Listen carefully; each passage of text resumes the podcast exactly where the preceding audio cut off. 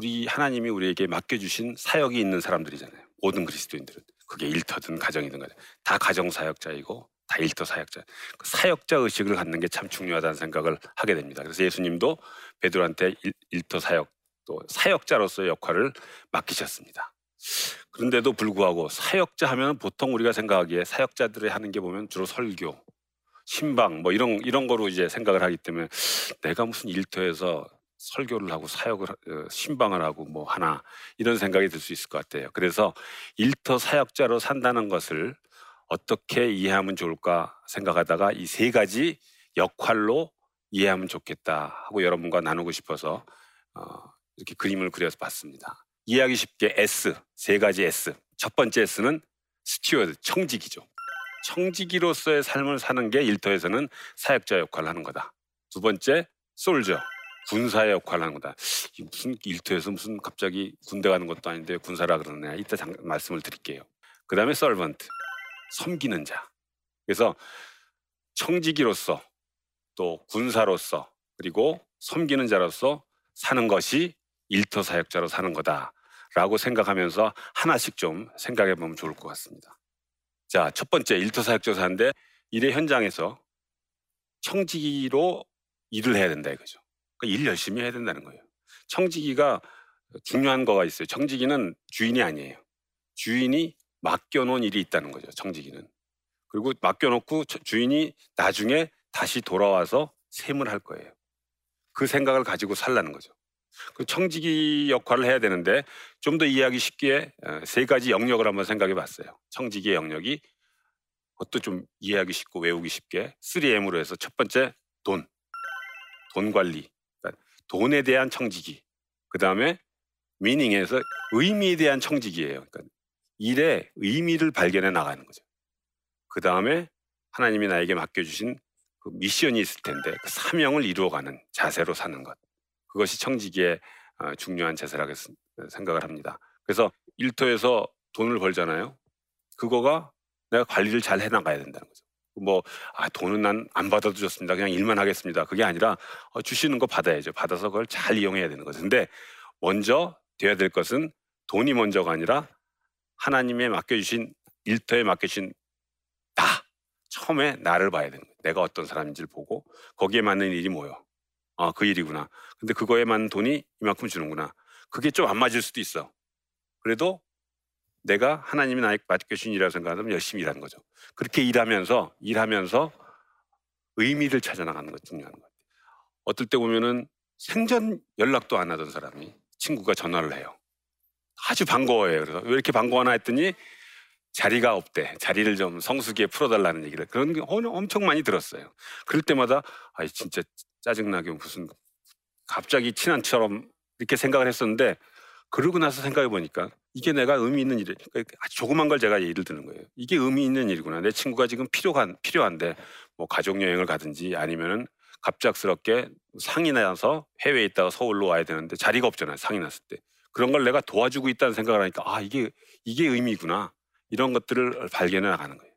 자그마한 걸 얘기했지만 이것이 참 중요한 어, 청지기로서의 삶이라는 생각이 들고 그렇게 됐을 때 그 다음에 조금 더 나아가서 사명을 이루어 간다는 거죠. 내가 이곳에서 복의 통로가 되는 거죠. 내가 이곳에서 어떻게 이 일터에서 복의 통로가 되는지 그리고 더 나아가서는 복음을 전하게 되는지까지 나아가는 것 그런 것들을 발견해 나가는 것 같아요. 자 청지기 청지기 얘기를 했어요. 두 번째가 뭐였죠? 군사였어요. 군사. 군사가 무슨 군사가 무슨 일터에서 내가 군인도 아닌데 무슨 군사라 그러는데 한번 읽어봅시다. 시작. 영적인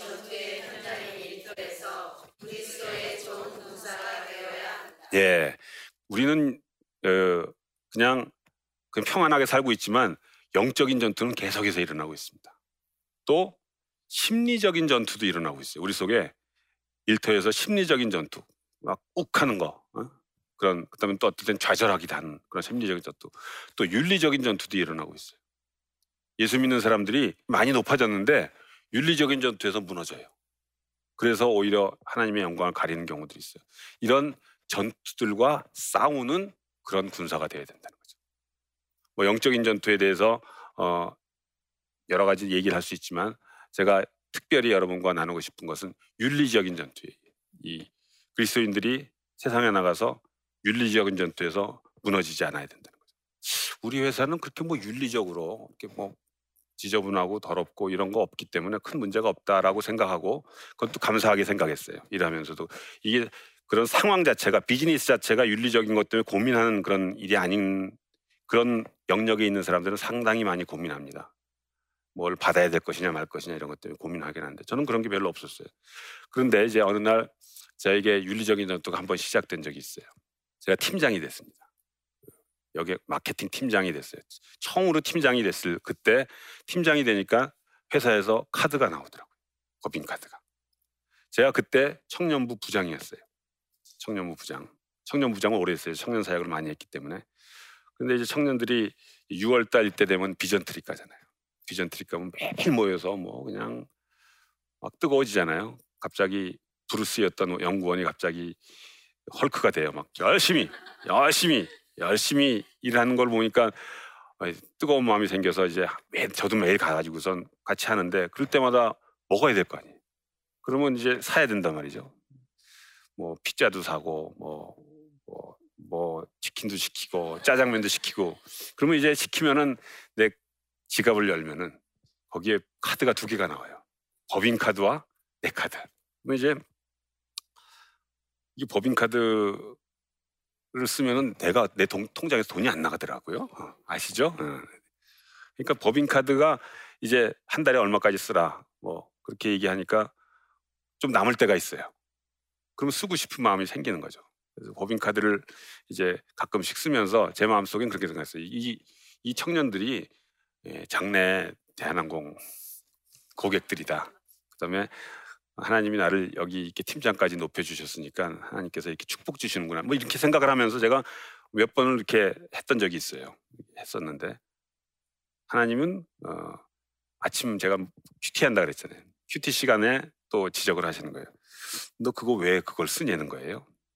법인 카드를 쓰냐 그래서 아, 왜 그러세요 그러는데 예. 왜 그러세요 왜 그러세요 그러는데 하나님이 그거 법인 카드는 법인 그 회사 위에서 써야 되는데 왜 교회에다 쓰냐? 그래서 제가 그런 얘기를 했어요. 제 다른 팀장들 보면 훨씬 더 훨씬 더 이제 자유롭게 쓰고 있어요. 자유롭게 쓰고 있는데 왜 나만 가지고 그러시냐고 하나님. 근데 한번 하나님이 꽂히시면은 하나님이 동행하시면은 때로는 그렇게 불편할 때가 있어요. 계속해서 못 살게 보세요. 그래서 제가 이렇게 말은 안 했지만 마음속으로 그랬습니다. 이거 참 하나님께 죄송한데 하나님 치사해서 안 쓰겠습니다. 치사해서 안 쓰겠습니다. 그다음부터 이제 법인카드는 진짜 안 쓰고 그다음부터는 내 카드를 내는 거죠. 내 카드 내니까 내 돈 많이 나가더라고요. 뭐 어떡하겠어요. 근데 그렇게 하나님이 윤리적인 전투에서 어, 몇 번 실패한 후에 이기게 하셨어요. 그러고 난 다음에 제가 임원이 됐어요. 임원이 되니까 법인카드는 계속 나오죠. 더 많이 쓸 수 있어요. 한도가 높아졌잖아요. 그다음에 아까 제가 어, 제가 어, 이제 대한항공 마치고 계열사 대표이사로 근무를 했어요. 대표해서 되니까 훨씬 더 많이 쓸 수 있어요. 하나님 못 쓰게 하세요. 제가 그걸 보면서 하나님이 저를 보호하셨다는 생각을 해요. 요즘 그런 문제들 때문에 많이 문제가 생긴단 말이에요. 하나님이 저를 그렇게 윤리기적인 전투에서 군사로 훈련시키시면서 저를 보호하셨다는 생각을 합니다. 지금도 여기 학교에 법인카드가 있어요. 놀고 있어요. 놀고 있어요, 그냥. 제 카드로 써요. 어, 그게 하나님이 저를 보호하셨다는 생각이 들고 아, 하나님이 그렇게 싸우기를 원하시는구나. 조그만 거라도 뭐 그냥 쉽게 넘어갈 수 있었어요. 그냥 남들 하는 것처럼 할 수 있었는데 하나님이 그렇게 하지 못하도록 저를 어, 가르치시고 훈련시키시고 이끌어 가셨다는 생각을 하게 됩니다. 감사하죠. 군사가 그런 얘기예요. 군사는 싸워야 된다는 거예요. 심리적 전투 그런 거예요. 심리적 전투 월요병 있잖아요. 음. 금요일 저녁만 되면 마음이 편안해지는데 주일날 예배 드리고 집에 오기만 하면 갑자기 마음이 답답해지고 저는 월요병이 이게 예수 믿는 사람이 월요병이 생기나 하는데 그건 그냥 월요병이에요. 그러니까 그런 심리적 전투를 하나님이 싸우라는 거죠. 저는 대표이사가 되면 월요병 없어질 줄 생각했어요. 왜냐하면 회사 가면 제가 제일 높으니까. 근데 똑같이 있더라고요. 그건 계속 있어요. 그 전투에서 내가 왜 이렇게 스트레스를 받지가 아니라 그런 전투를 하나님과 동행하면서 싸워 이기는 것이 군사의 역할이라는 거죠. 그게 일터 사역자의 군사로서의 모습이라는 생각을 하게 됩니다. 한 가지 더 남았습니다. 섬기는 자, 서번트죠. 섬겨야 된다는 거죠. 그리스도의 충성된 종이 되어야 된다는 거죠. 자, 그러면 섬기는 그러면 이제 이제부터는 일터에 가가지고서 나는 발을 씻겨줘야겠다. 그런 섬기는 뭐 그래도 좋겠죠. 그런데 문제는 직원들이 스트레스를 받겠죠. 저 사람만 하면 발만 씻어주니까. 그, 그러겠는데 그런 것보다 섬기는 자로서의 가장 중요한 모습 중에 하나가 많은 그리스도인들이 놓치는 부분이라 생각이 들어요. 저도 그래서 많이 놓쳤던 부분이라고 생각하는데 좋은 관계를 유지. 믿는 사람이든 믿지 않는 사람이든 좋은 관계. 로마서 12장 18절에 할 수 있거든 모든 사람으로 더불어 화목하라는 말씀이 나와요. 좋은 관계 맺는 거예요. 좋은 관계. 아니 저 사람이랑은 난 스타일이 안 맞아. 끊는 게 아니라 좋은 관계 맺는 거예요. 이 좋은 관계가 토양이 돼서 나중에 복음 전하는데 내가 꼭 복음 전하지 못하더라도 다른 사람을 통해서라든지 어, 다른 어떤 상황과 여건을 통해서 복음을 전하기까지도 연결이 되는 것들을 많이 봤어요. 그래서 좋은 관계 유지하는 게 정말 중요한 그리스도인의 모습이라는 생각이 듭니다. 그거에 대해서는 다시 또 나중에 말씀을 드릴게요. 그러면서 그들의 필요를 채워나가는 거죠. 필요를 채우는 것, 그게 섬기는 거라는 거죠. 직원 일터에서 직원의 필요, 동료의 필요를 채우는 거. 제가 어, 회사에 처음 들어왔을 때 모든 회의 자료와 보고서는 다 썼어요. 그러면 글씨 잘 쓰는 사람들은 이거를 이제 열심히 썼어요. 제가 글씨 글은 잘 못 쓰는데 글씨는 잘 썼어요. 그래서 대필 사역이라는 게 있어요. 그래서 무슨 높은 사람한테 보고할 때 뭐 30페이지짜리 하면은 연필을 막 해오면 잘 써야 돼 이거를 다시 깨끗이 써서 뭐 표도 만들고 해서 올라가면은 과장한테 올라가면 애가 고쳐 그러면 다시 또 버리고 다시 써야 되고 파일이 없잖아요. 그런 대필 사역을 열심히 했던 적이 있어요. 단지 하나 글씨를 잘 쓴다는 이유 하나 때문에 그랬는데 어 그러다 보니까 쓸데없는 야근을 해요. 아, 이게 내가 무슨 내 어떤 가치가 들어가는 게 하나도 없잖아요. 내 생각이 들어가는 것도 없어요. 쓰라는 대로 그대로 쓰는 거예요, 그냥. 내가 대학을 졸업하고 이게 무슨 짓이냐 이런 생각이 엄청나게 많이 들었어요. 그것도 야근할 때. 1시, 뭐 2시까지 30페이지를 쓰는 거예요. 30페이지 열심히 썼어. 그 다음날 아침에 이제 과장이 부장님한테 가지고 올라오면은 보관해서 야, 이 4페이지 이거 고치고 이거 고치고 하면 제가 또 뭐 하겠습니까?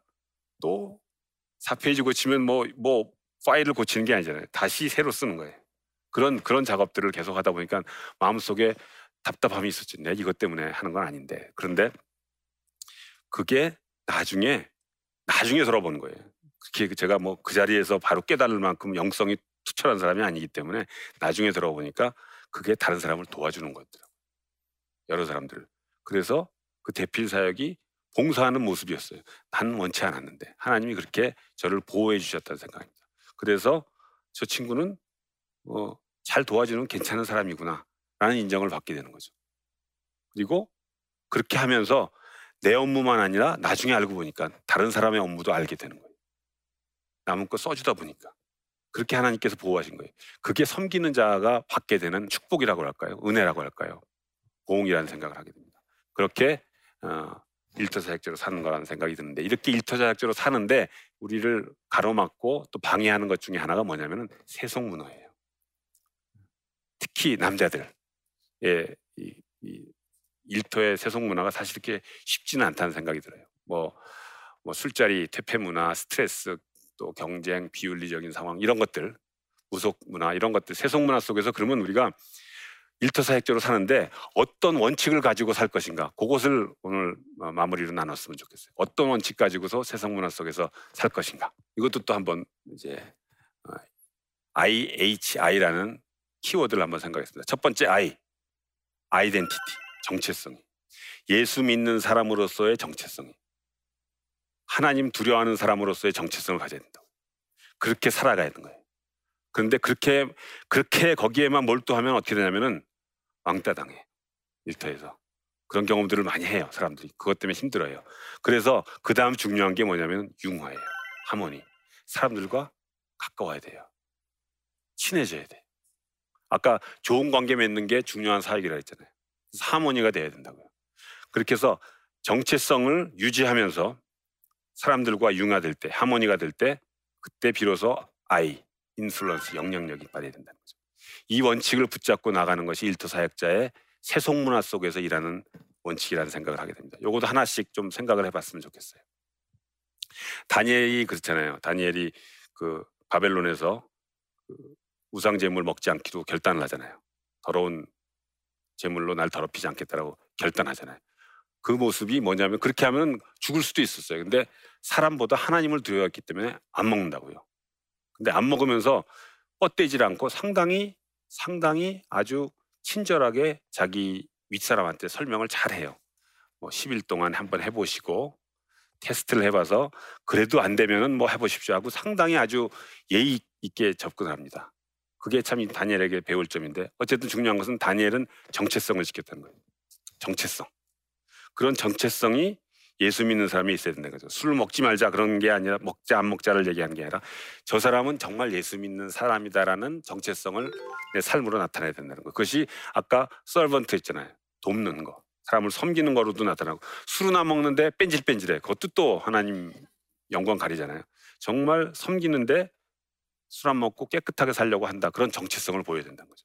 근데 그렇게 정체성을 계속 계속 가지고 가면은 아, 쟤 술 안 먹지. 쟤랑은 안 되는구나 해서 멀어지는 거예요.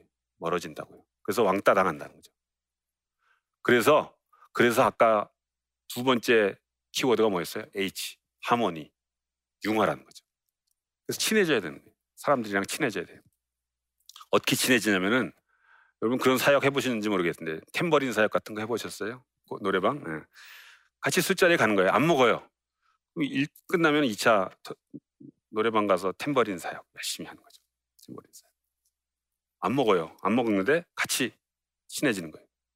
그 다음에 어, 주정 청취 사역이라고 제가 이름을 붙였는데 막 취해가지고선 한 얘기 또 하고 또 하고 들어주는 거예요. 그랬구나. 들어주는 거예요. 하나 되는 거예요.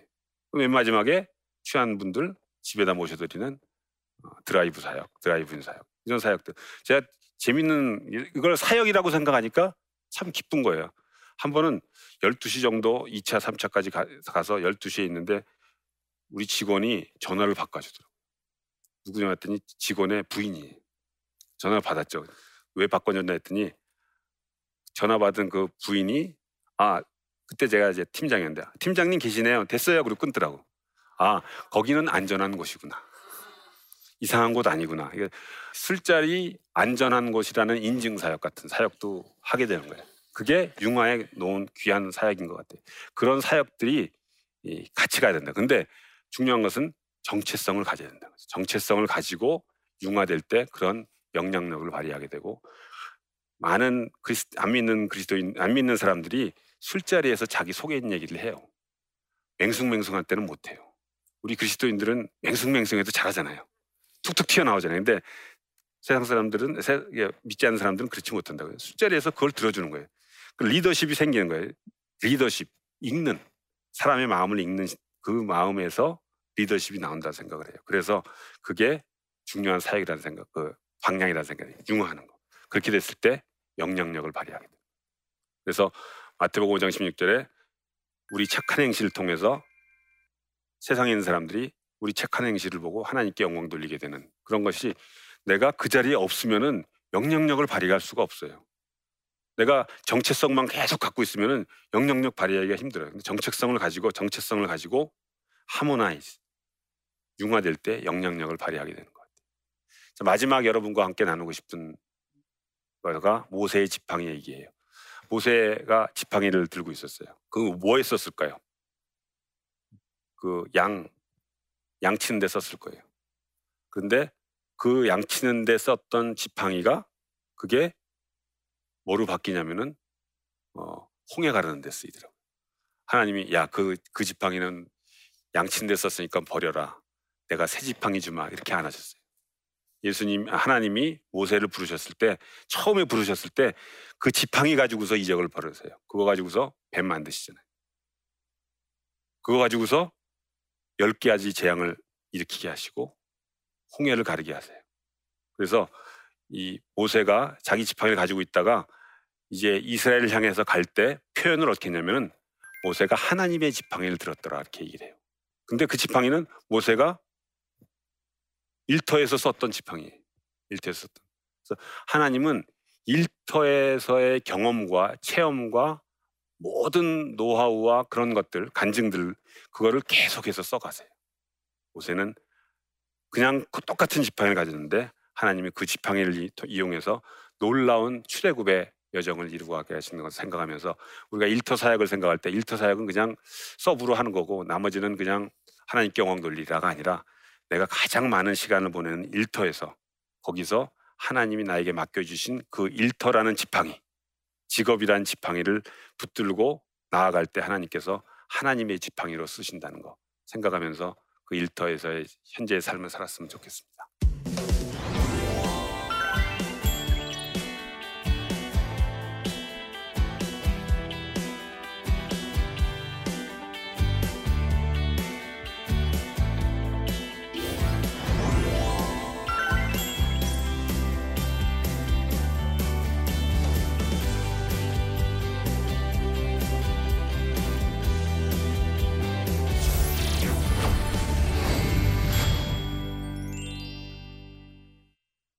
강의를 들으시고 질문해 주신 분이 계셔서 함께 잠깐 나눠보도록 하겠습니다. 저는 모태신앙이고 제 직장 선배는 불교입니다. 그러다 보니 교회 교자만 꺼내도 싫어합니다. 종교가 다른 직장 선배와 잘 지낼 수 있는 방법을 알려주세요. 음, 불, 종교가 다른 경우야 뭐 무교도 있고 뭐 여러 가지 경우가 있을 텐데 뭐 쉽지는 않을 거예요. 왜냐하면 약간 특히 기독교에 대해서 반감을 가지고 있는 사람이 있다면 좀 더 어려울 텐데 아까 잠깐 말씀드린 대로 제일 중요한 토양 만드는 작업, 섬기는 자로서의 토양 만드는 작업은 좋은 관계 맺는 거예요. 좋은 관계. 당신은 왜 불교를 믿느냐 이렇게 멱살 잡고 할 것이 아니라 좋은 관계를 맺어가는 거예요. 좋은 관계를 맺어서 정말 친한 선배라면은 내 좋은 모습, 참 섬기는 모습을 통해서 토양이 준비가 되지 않겠나 생각을 하게 돼요. 노방 정도는 복음 전하고 그냥 그다음 모르잖아요. 근데 직장은 10년, 20년, 30년 갈 수가 있어요. 그렇기 때문에 한 번 안 했으니까 아이 당신은 이제 버린 몸 버릴 게 아니라 좋은 관계 계속 맺어가는 거예요. 제가 한번 그런 적이 있었어요. 한 친구가 있는데 교회 생활을 너무 뜨겁게 했다가 갑자기 확 돌아선 사람이었어요. 그래서 제가 무슨 얘기하면은 그 말씀에 대한 성경 구절을 잘잘잘 암송하는 사람이었어요. 근데 주님을 따르다가 주님으로 바뀌었어요. 술주자로. 그래서 그러시는 분이 있었어요. 그래서 그분 몇번 적음을 전하다가 아, 알게 좋은 관계를 맺기로 하고 내가 당신 위해서 50년 동안 기도하겠습니다. 라고 기도, 얘기를 했어요. 근데 50년 안 가더라고요. 10년 후에 어, 돌아오게 되고 돌아왔을 뿐만 아니라 어, 대한항공 신우회장을 했어요. 그 친구가. 하나님은 어, 좋은 관계 맺는 거를 토양으로 생각하고 너무 조급하게 생각할 필요 없지 않겠나 그런 생각을 하게 되고요. 저의 직장은 이른바 비기독교 직장입니다. 경영자는 물론 직장 문화 또한 비기독교적인데 크리스찬으로서 이 직장에 계속 다녀야 하나 의문이 듭니다. 어떻게 하면 좋을까요? 네, 그래서 다녀야 될 겁니다. 비기독교 직장이기 때문에 다녀야 될 것 같아요. 제가 대한항공에 들어왔을 때 저희 어, 그 대학부 때 교회 대학부 때 저희 선배가 누구냐면은 어, 지금 이랜드 계시는 박성수 회장님이 선배였어요. 그래서 그쪽에 간 동기 선배들이 많이 있었어요. 그래서 회사에서 너무 힘들고 그럴 때 도망가고 싶었어요. 그쪽으로. 거기는 술 먹자 그러지 않겠지. 뭐 이래가지고 그랬었는데 어, 하나님은 아까도 인도하셨잖아요. 쭉 인도하셨는데 왜 여기 있게 하셨는지를 저한테 가르쳐 주셨어요. 그게 사역하는 거라는 생각을 하나님께서 주셨던 것 같아요. 비기독교 직당에서 어, 내가 원하는 대로 술자리 같은 것도 없고 또 뭐 비리도 없고 이런 데가 있고 싶은 그런 마음이 있겠지만 하나님이 나를 어디로 보내셨다고요? 군사로 보내셨다는 거예요. 그런 것과 싸울까 싸우기 위해서 나를 만드신 그 군사로 보내셨다는 거. 잊지 않고 어, 살면은 멋진 사역을 하는 것 생각하고 어, 죄송하지만 계속 다니시면서 어, 은혜를 영향력을 어, 나누는 여러분이 됐으면 좋겠습니다. 일터 사역자로 사는 것, 일터 사역자로 산다는 것은 청지기로 사는 것, 그리고 어, 군사, 영적인 싸움, 윤리적인 싸움, 심리적인 싸움을 싸우는 군사로 산다는 것, 그리고 사람들을 돕는 섬기는 자로 산다는 것 잊지 않으셨으면 좋겠습니다. 그런데 그렇게 살다 보면은 사는 게 힘든 게 세속문화 속에 살기 때문에 세속문화 속에서 어떻게 살지에 대해서 나눴습니다. 첫 번째 아이덴티티, 정체성을 가지고 하모니, 같이 융화하면서 살 때 놀라운 영향력, 인플루언스를 발휘한 IHI 원칙 생각하시면서 일터 사역자로 승리하시는 여러분이 되셨으면 좋겠습니다. 감사합니다.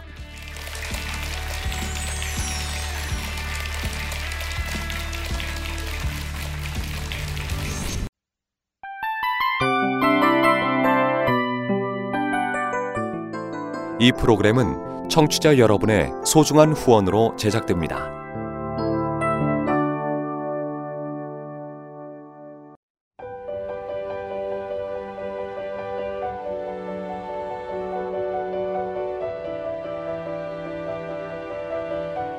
세상에는 수많은 교회들이 있지만 더 깊이 있는 말씀 강해를 찾기 위해 크기로만 교회를 선정하지 않습니다. 보다 좋은 영적 콘텐츠를 더 많이 나누기 위해 방송비를 받지 않습니다. 1년 365일 복음만 전하고 싶어서 우리는 광고를 하지 않습니다. 온누리의 복음을 땅끝까지 CGN TV와 함께 땅끝 선교사가 되주세요.